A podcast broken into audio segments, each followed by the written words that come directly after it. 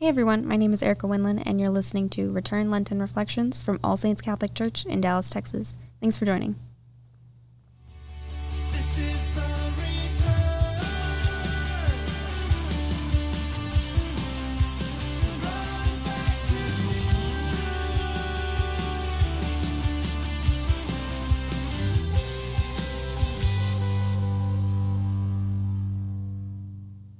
Welcome back, everybody, to Return, our Lenten Reflections podcast, where each day we will take some time to prepare our hearts for Easter and our souls for heaven.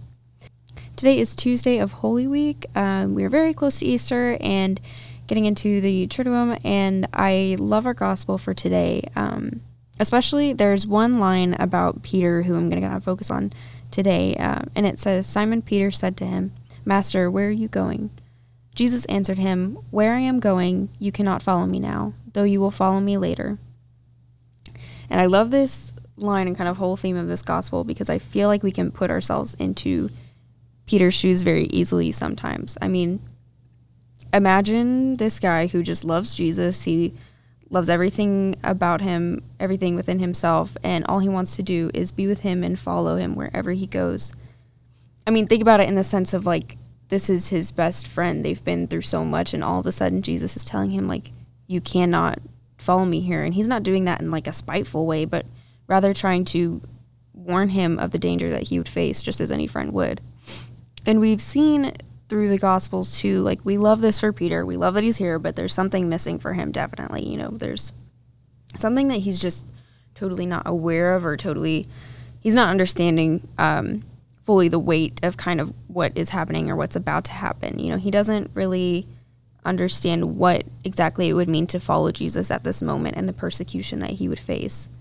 And following this story, we also go through the time when Peter denies Jesus three times. And I feel like for us, we're like, come on, dude, like, this has been in front of you this entire time. But, I mean, it's just that. He's imperfect. You know, even though he was essentially like one of the first leaders of the church and he grew it so much and meant to carry so much for this church, he is also imperfect, just as we are. And we're also called to be leaders and carriers of our faith for the world and our communities. And that's how I think Peter can be so relatable in that sense because he speaks to our chosen imperfection. You know, Jesus knows that he's not the smartest or the most like spiritual person, but he chooses him to lead the church not in spite of that, but with his imperfections and with his entire being. I mean, think about it. You know, you don't love someone regardless of their imperfections. Like true unconditional love is loving them because of those imperfections and the way that they contribute to who that person is and what makes them unique. Jesus chose Peter as his entire self, flaws and all, because his imperfections are part of who he is, part of his journey, and a part of who he always has been and will be. And Jesus loved that about him be, um, so unconditionally. I mean, think about it. If Jesus wanted someone perfect to lead his church, it would be none of us. You know, there'd be no one. But instead, Jesus saw Peter for who he was a good man who would grow the church immensely and follow Christ until his last day. And this shows us, too, that we are not meant to be perfect to follow Christ. Like, following Christ does not mean that we are supposed to be this some incredible flawless person.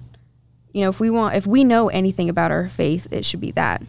You know, Christ is not looking for perfection in us and neither should we. And that doesn't mean that we settle for our imperfections, but we know that our journey to heaven is not easy, but it's worth it. Our relationships with God might not be perfect, but our effort is, you know, essentially all he desires right now, all that we can fully be with him one day. So who are we to push for perfection in ourselves or others in the church? You know, we're not called to condemn others for their sins or condemn the church as if it somehow elevates our souls. Peter shows us this in his relationship with Christ that following God does not equal perfection or purity, but it does mean that we are striving for it and striving for it in heaven. You know, Christ sees beyond our outer appearance, just like he does with Peter, and allows us to move forward as the men and women that he calls us to be. And with that, we are also called to offer that same mercy and love for others. Thanks for joining us today. I hope you have a great rest of your week, and be sure to listen again tomorrow for day 43. We are praying for you, and please also continue to pray for those facing hardship during this time. God bless.